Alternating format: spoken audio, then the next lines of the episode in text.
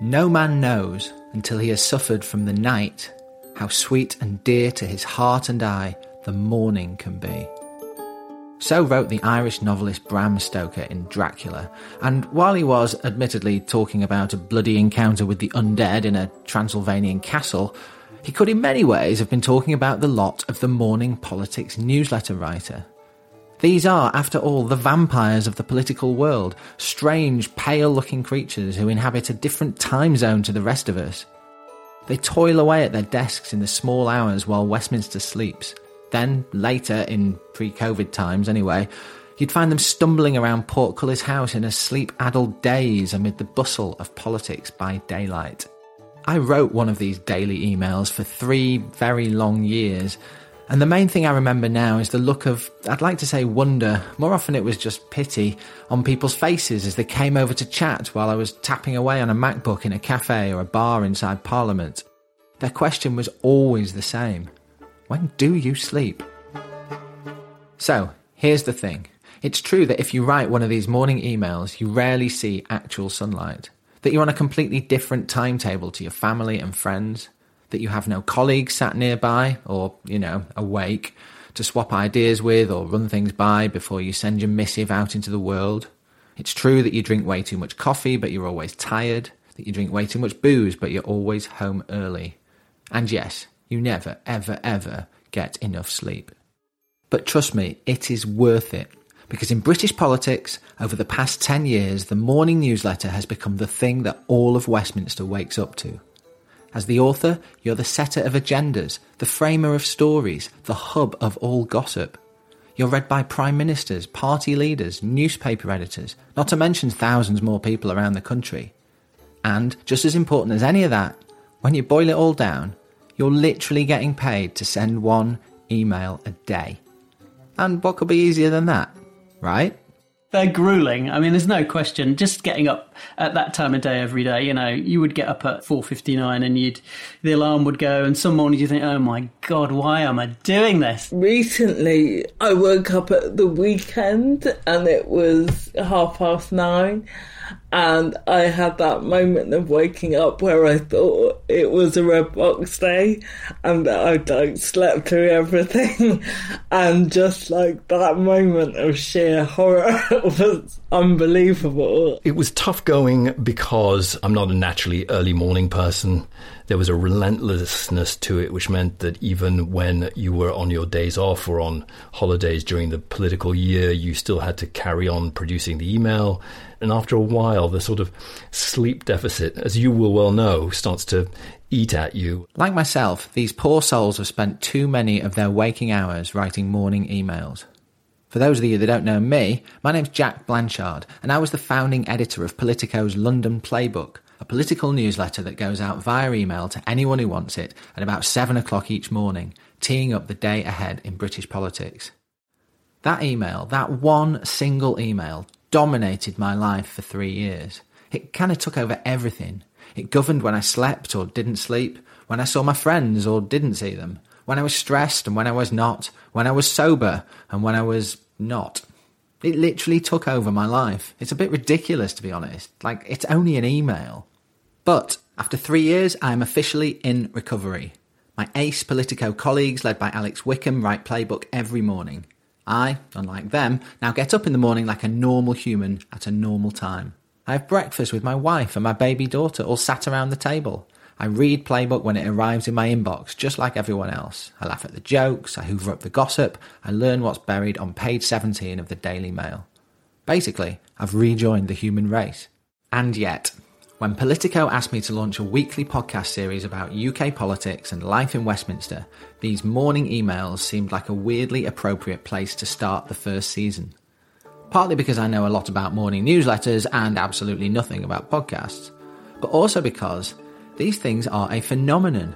Over the last 10 years or so, they've collectively changed Westminster, changed the way people who work there start their mornings, changed the way they consume the news, changed the way they plan the day ahead. If you work in Westminster politics and it's a weekday, the chances are you've probably already read one or two of these things this very morning. They're addictive, they feel essential. My question is is that a good thing? From Politico, this is the Westminster Insider podcast, and for this first episode of season one, we're looking at morning newsletters and how they've changed British politics and whether they're actually doing more harm than good. And don't worry, this will be the only episode that's me going on and on about my old job. By next week, I will definitely have thought of something much more interesting to talk about. Promise. So, the weirdest thing about being the editor of a morning newsletter is that people are constantly telling you about their morning routines. Unprompted, unsolicited, just wandering around Westminster, friends, colleagues, contacts, people I'd never even spoken to. They used to come up and tell me exactly how they read the morning email. It was weird. One Tory MP told me how he read Playbook in the bath every morning with a cup of tea. Like he literally talked me through the whole routine. Alarm goes off, he sets the bath running, he puts the kettle on, he fetches the phone, he opens the email, he steps into the bath, careful not to get his hands wet. A Westminster political editor told me he always reads Playbook with his baby on his knee, shoveling in spoons of baby food with one hand, scrolling through the email with the other. A former cabinet minister took great delight in telling one of my Politico colleagues how he read Playbook at the exact same time each day while sat on the toilet the image kind of flashes before my eyes whenever he's on TV. So, habit, it seems, is a powerful thing, especially when you're trying to build a powerful audience. A very senior journalist told me that whenever she goes on holiday, she deletes all her news and social media apps and just flicks through her favourite morning email once a day to keep abreast of what's going on. Boris Johnson has told friends he uses Playbook as an early bird guide to what he's actually meant to be doing that day, whether he's speaking in the Commons or whatever. In fact, sometimes MPs and peers are so enthused by their morning newsletters, they quote from them in Parliament itself. Within days of us launching Playbook in 2017, one Tory peer was excitedly reading out birthday greetings to his Labour opponent directly from that morning's email. And who can forget a gleeful David Cameron standing at the dispatch box at PMQs, reading from a printout of Times Red Box on the day it carried excruciating details of Jeremy Corbyn's private assessments of his backbench MPs? Mr. Speaker, we've got core support. I think you can include me in that lot uh, very, very strongly. We've got core plus. The chief whip's being a bit quiet because she's in hostile. In fact, David Cameron once even turned playbook tipster texting in to confirm an item about him being spotted at Euro Disney with his kids. Stay off the Jedi burgers, was his sage advice. I asked Cameron's friend, ally, and former Chancellor George Osborne why on earth senior politicians would be so enamoured with what are, let's face it, pretty low budget publications compared to breakfast TV shows or morning newspapers, and which count their readership numbers in the tens of thousands rather than the millions. If you're a politician, you've got two audiences. Ultimately, your audience is the millions of voters out there in the country. But on a day to day basis, you're in the political market with a few thousand other people at most, in which the value of uh, every cabinet minister and every shadow cabinet minister is going up and down all the time. It's in that Westminster bubble that these internet and daily news sheets have completely changed the way the pace is set, the agenda is set for the political day. When you think back to your time in the cabinet, Chancellor's pretty busy job. Did you have time in the morning to scan through a morning email or two before you got going or while you were going? Well, the uh, newsletter that I read was Ben Brogan's. Benedict Brogan was the Daily Telegraph's deputy editor in the early 2010s and for three years wrote one of Westminster's most fondly remembered morning emails, ably assisted by a series of fine young journalists including Stephen Bush, who now writes his own excellent morning memos for the New Statesman. As far as I'm concerned, anyway, he was the first person who every day I woke up and there in my inbox on my then Blackberry was Ben's view of what was going on in the world. And what Ben was really doing was saying to someone like me, you're a busy guy in politics. This is what you need to know this morning. I think the hardest audience are your members of parliament, your newspaper editors, your sort of senior civil servants, you know, who know politics back to front and don't want to read a kind of outsider's account. They want the insider's account. They want the inside baseball, as they say in the United States. That to me speaks to who can do that and who can't. And I would spare your blushes because I think you were one of the people who could do this, Jack, but there are very few people, certainly to my taste, who's been able to nail the email. Lots of publications have tried it, lots of people have tried it, But to have that kind of knowledge and wit and basically that judgment that these are the stories you should be paying attention to and this is what's going to be causing trouble in the next 24 hours, not everyone has that skill. Osborne was so impressed with the growing influence of Ben Brogan's morning emails that in 2013 he took him along on a government trip to China. But I hope that this visit of mine is about much more than a collection of business deals. Ah, remember the golden age? Because what I really want it to be about is strengthening the understanding between our two nations. I took Ben on that trip to China and everyone knew what I was doing every day. The trip got as much attention as a prime ministerial trip would get, which is very unusual for a chancellor. And it was because Ben was telling everyone and everyone was reading it. And that kind of opened my eyes to the way you you know, as someone in politics, you can use the newsletter to your advantage to a degree. Tell the author of the newsletter, tell the producers of it, I'm doing this today. I'm tipping you off. And you can reach not millions of people, but you can reach the people who immediately matter to you. Your colleagues in the cabinet or the shadow cabinet, the members of parliament, the political editors of the newspaper. In a world of politics where most people struggle to be visible, you can make sure you're visible. Brogan, who now runs public affairs for Lloyds Bank, in turn told me that he literally used to target his email at the 8.30am meeting in Downing Street when he knew Cameron and Osborne would be planning their political day. First and foremost, I wanted it to be of a standard that it would be immediately useful and appreciated by those who were political practitioners, so whether MPs, ministers, special advisors, other lobby correspondents. And that's why, for example, we were very specific about when we chose to issue it. We knew that we wanted to get in front of a very particular audience, which in those days was the 8:30 meeting in Number 10, chaired by David Cameron, with George Osborne and a whole host of other people involved with them. And we wanted the email to be in their inbox on their Blackberries and iPhones before 8:30, so that it would inform them going into that meeting. I certainly used to get messages from inside the meeting immediately rebuking me for whatever I had put in the top few paragraphs of the email that tried to set the tone for the day.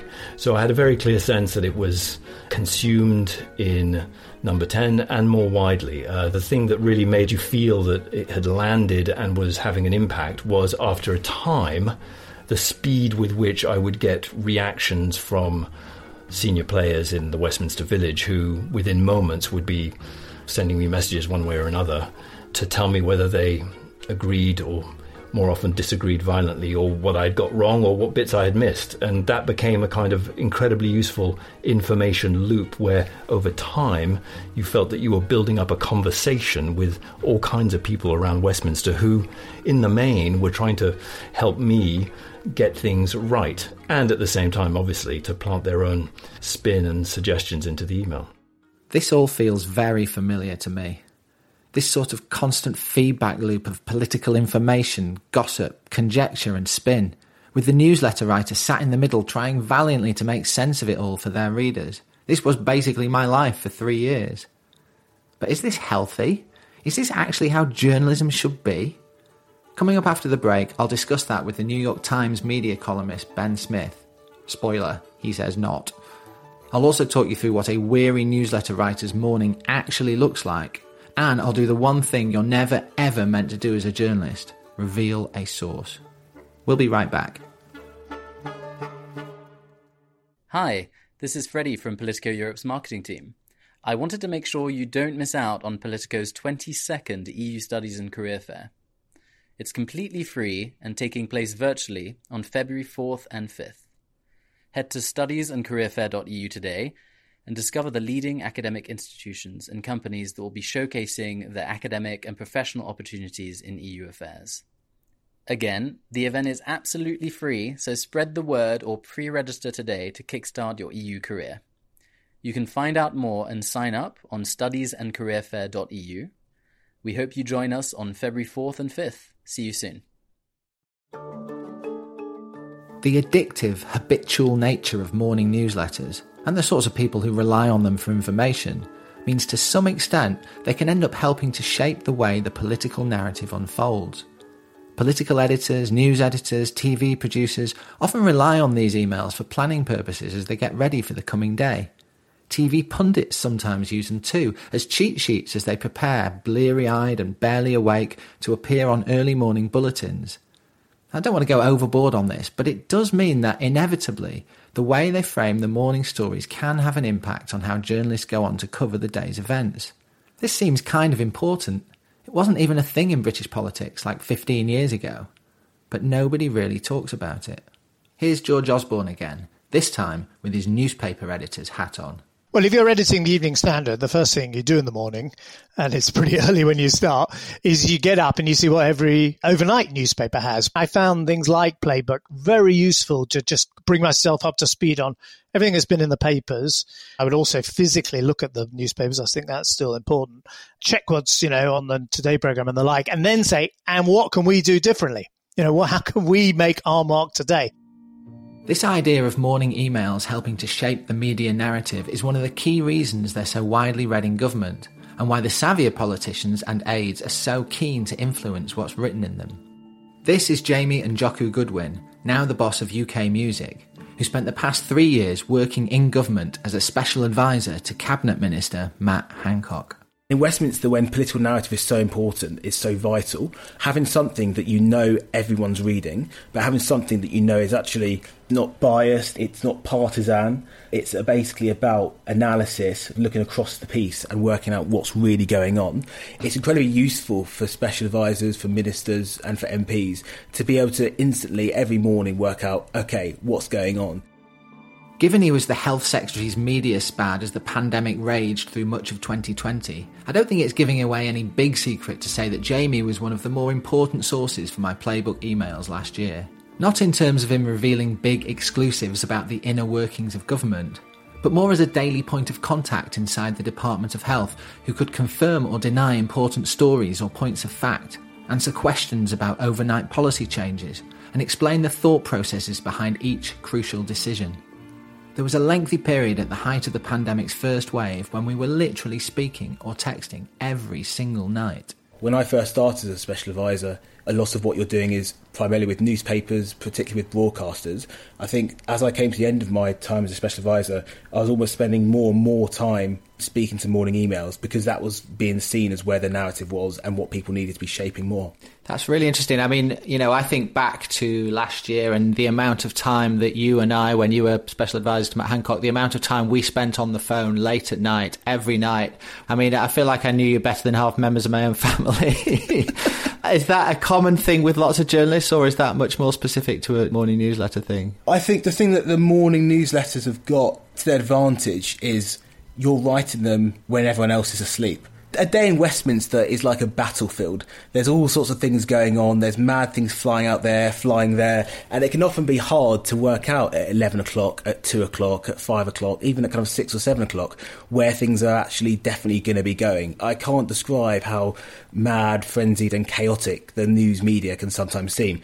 Actually, once you get to 11 p.m., once you get to midnight, the dust seems to have settled. You can see where things are. You can see actually what things are looking like. And it actually makes it much easier to be shaping that sort of narrative, to be explaining what's going on at that time than it would be sometimes throughout the rest of the day. Doing most of your journalism at stupid o'clock in the morning has its downsides, however. In the early days after we launched Playbook, I remember teeing up a big summit of ministers as the main event of the coming day. Sadly, it got cancelled at the 11th hour, and I somehow never got the memo.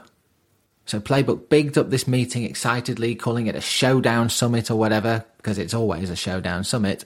And uh, yeah, I woke up to missed calls from TV producers asking where the hell all the politicians were. They'd read the email and literally set up cameras outside the door of an empty room. Ugh, I did not make a mistake like that again. But see, the thing about morning emails is there's no big team of producers. There's no office full of senior colleagues. No one to say, hey, I just heard that meeting tomorrow got cancelled. Because it's 4 a.m. when you're writing it. I was lucky in that I had a wonderful editor called Zoya who lives wisely by the beach in Australia and who'd read through my work at a very civilized time of her afternoon before it got sent out and who saved me countless stupid mistakes. But for most of the time, you're pretty much on your own. I had lots of different ways of working, sometimes staying up late or right through the night, sometimes getting up long before the crack of dawn, but none of it gives much opportunity for collaborative effort. And none of it is very good for your health.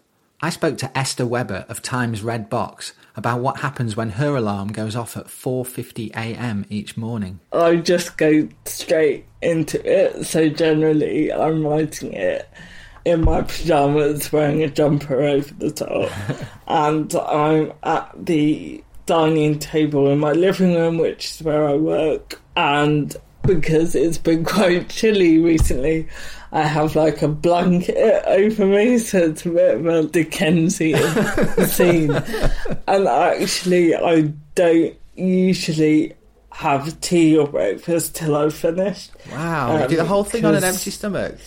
Yeah, I know that's fab. I, just prioritise having like five minutes extra in bed, um, and then I can sort of relax, and then tea and toast and whatever is like my reward after I've sent it out and everything's working.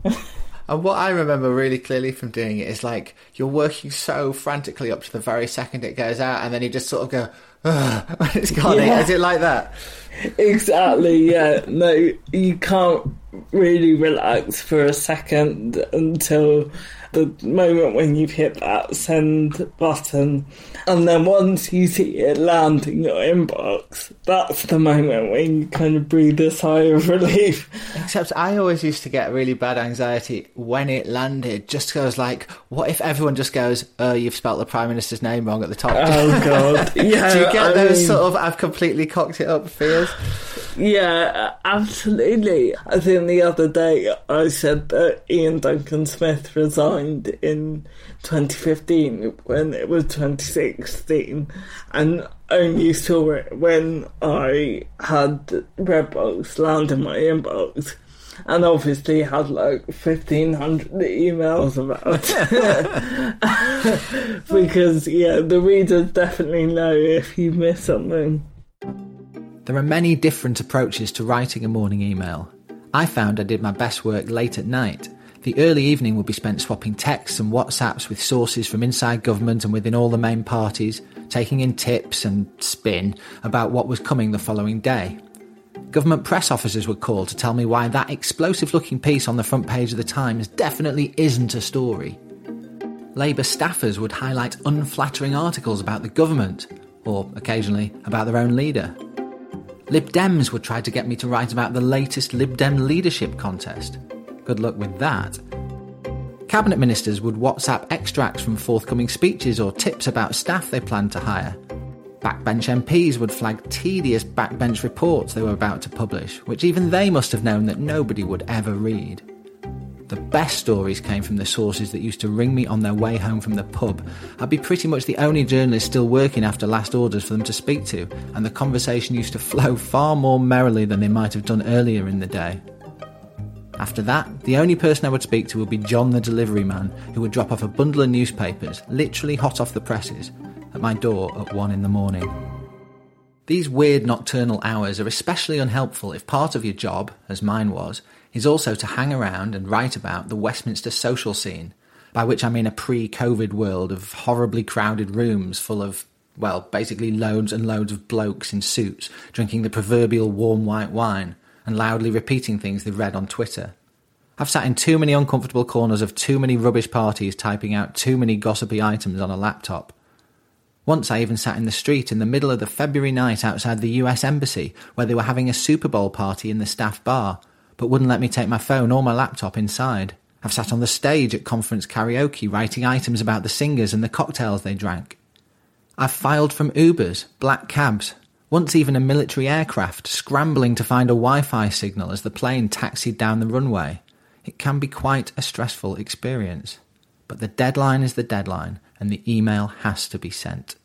you got to like it. you got to really enjoy doing it. It's that sense of being the early bird catching the worm, the idea that somehow you're mopping up all that morning's news and you're doing this great service to people by condensing it and spotting the best bits. This is Paul Waugh, who wrote one of Westminster's best read morning memos for a decade, first with Politics Home, then with HuffPost. It's got several functions, you know. At first, it was basically a good way of helping people have a digest for the day, what's coming up. You give them a little summary of what's coming up in Parliament and in politics more generally. You'd even have a little section about the things to look out for that day in Parliament.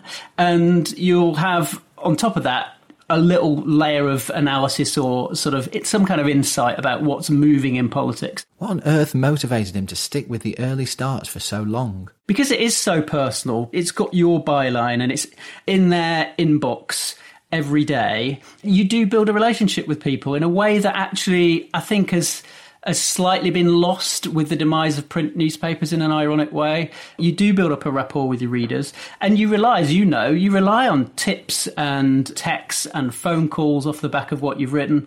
And that's, again, the format of the newsletter, I think, is what really is attractive to me because it's not like a straight news story. It's not like a news feature. It's not even like a daily political column.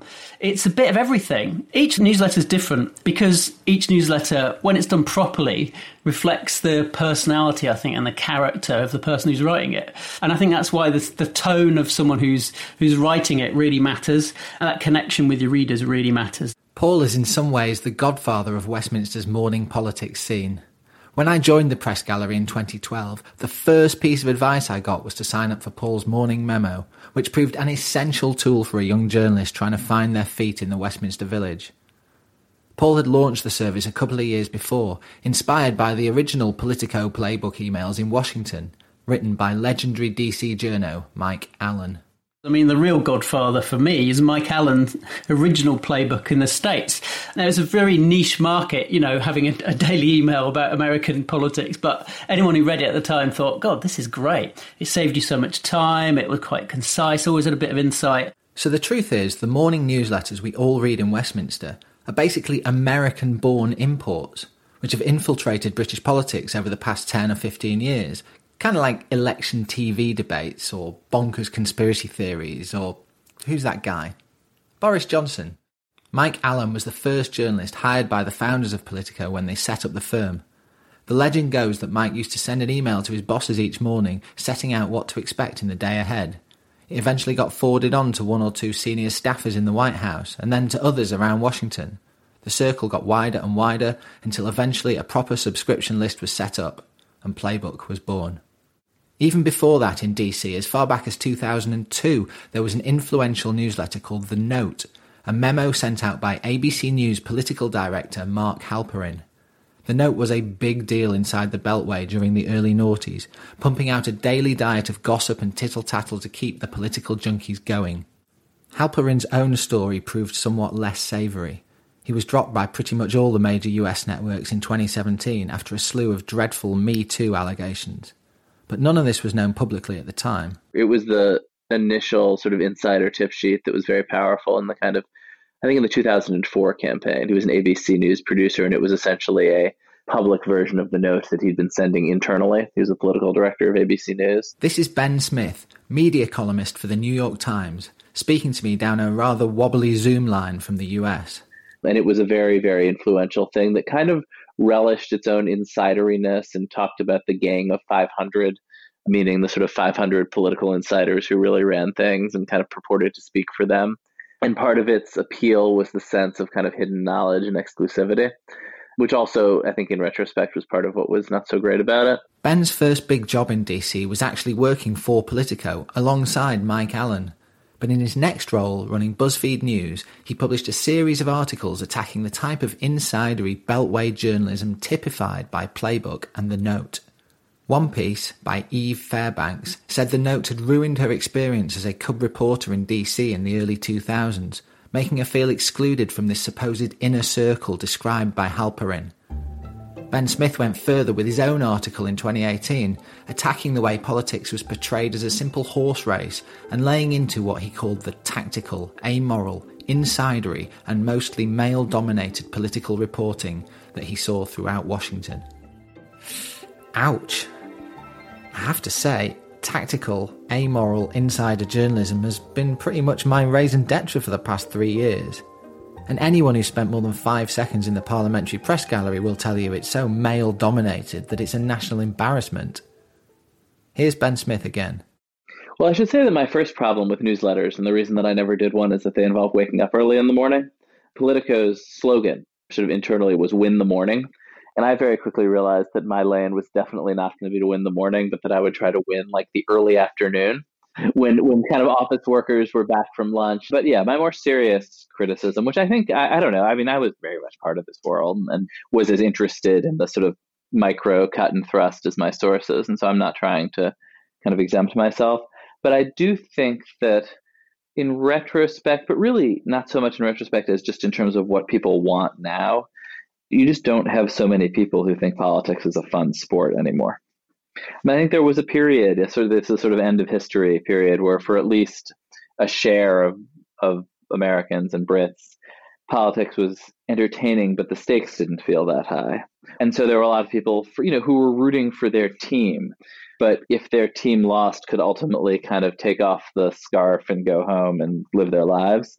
That was always kind of delusional, I guess. But I think the rise of Trump and of Brexit really remove for people any sense that this was fun, that politics is fun, that it ought to be covered like a sport. And so that sense of a journalist enjoying the game of it and, and keeping you up to speed with the score and, and analysing the stats and that kind of stuff, that's just not appropriate in a world we live in now. I mean, I'm not trying, I mean, I'm not primarily trying to make an ethical judgment. I think it's repellent to your audience. I also think that there was something, particularly to what Mark was doing, that implied a kind of secret knowledge in a sense that you couldn't possibly understand what was going on that really was misleading because ultimately the forces moving our politics are actually simpler rather than more complicated than we like to believe. So the criticism is that at their worst, morning newsletters can be exclusionary, elitist, cliquey, and amoral about politics to the point of absurdity. You get these ethically dubious feedback loops of politicians and journalists pumping one another with information. They can promote this sort of insideriness which values connections above all else. I'm certain I've been guilty of all these things on occasions. But at their best, I would argue morning emails can do something quite different, explaining what's really happening inside the political world to insiders and outsiders alike, accurately, in detail, and in real time. I remember countless nights covering the Brexit wars in Parliament in 2018 and 19, when I would spend literally hours poring over the minutiae of arcane parliamentary processes, and yes, with the help of one or two anonymous insiders, so that I could accurately explain to people what was going to happen the following day. At the time, it honestly felt like a valuable service. With Red Box, we try to kind of operate on at least two levels. Esther Webber again. So there's something for insiders and people who know lots about Westminster and maybe work there, but also catering to people who who don't work in Westminster and who genuinely want to understand what's going on. It is a real privilege to be invited into people's inboxes with that kind of direct connection. And definitely, we see ourselves as providing a service, demystifying what's going on. It's one that's really amazing to be trusted to do. George Osborne has a slightly different but equally important criticism that the danger for Westminster obsessed newsletters is they lose sight of the bigger picture.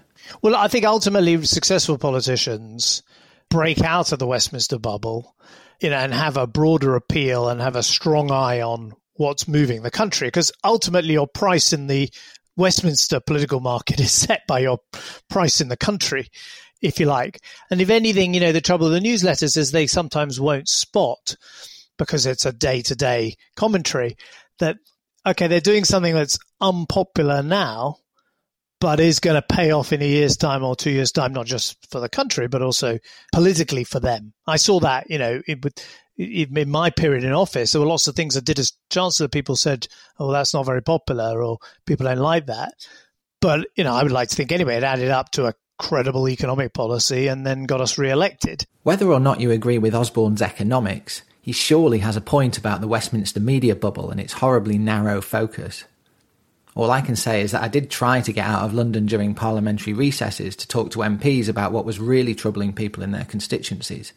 Still, You'll be amazed to hear this apparent failing has not, in fact, put George Osborne off his lifelong addiction to Westminster news and gossip. Did you read and have you read these because of the jobs that you've done, you know, it, will a future George Osborne, elderly, no longer part of the Westminster bubble, would you, could you imagine you still waking up in the morning and reading something like this on your phone, or is it purely a functional thing for you? Uh, no, I enjoy, look, I guess, you know, I'm never going to kick the drug of being interested in what's going on in the world and what's going on in Westminster, uh, whatever I do in life. And who knows, maybe, maybe I will be back.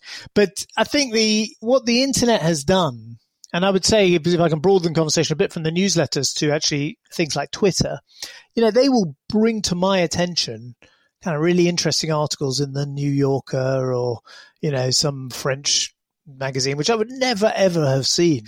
I think that ability to kind of pick and mix and be your own editor as a consumer of the internet and a consumer of uh, you know, Facebook or Twitter or whatever. That's the kind of interesting thing. I think that's going to be the challenge for the newsletter. How do you stay current, stay relevant after all this technology is, you know, the format, I guess, is, you know, getting on for over a decade old. What's the new, new thing? These are big, important questions for political media nerds like me. Can a mere email service really keep pace with the relentless march of technology? Will politics newsletters be replaced with something fresher, more dynamic, even more immediate? Will hapless journalists still have to stay up all night, surrounded by piles of actual newspapers to write these things? And wait, did George Osborne just suggest he's considering a political comeback? I don't have answers to any of these questions, I'm afraid. Honestly, I'm just happy to be getting to bed at a normal time. Thanks for listening to episode one of the first season of Westminster Insider. If you enjoyed it, please do subscribe if you haven't already, and why not leave us a rating and a review wherever you get your podcasts. I'll be back next week with episode two, and in the meantime, if you missed it, you can listen back to our pilot episode from a couple of weeks ago on the history of pandemics and why politicians always seem to make the same mistakes.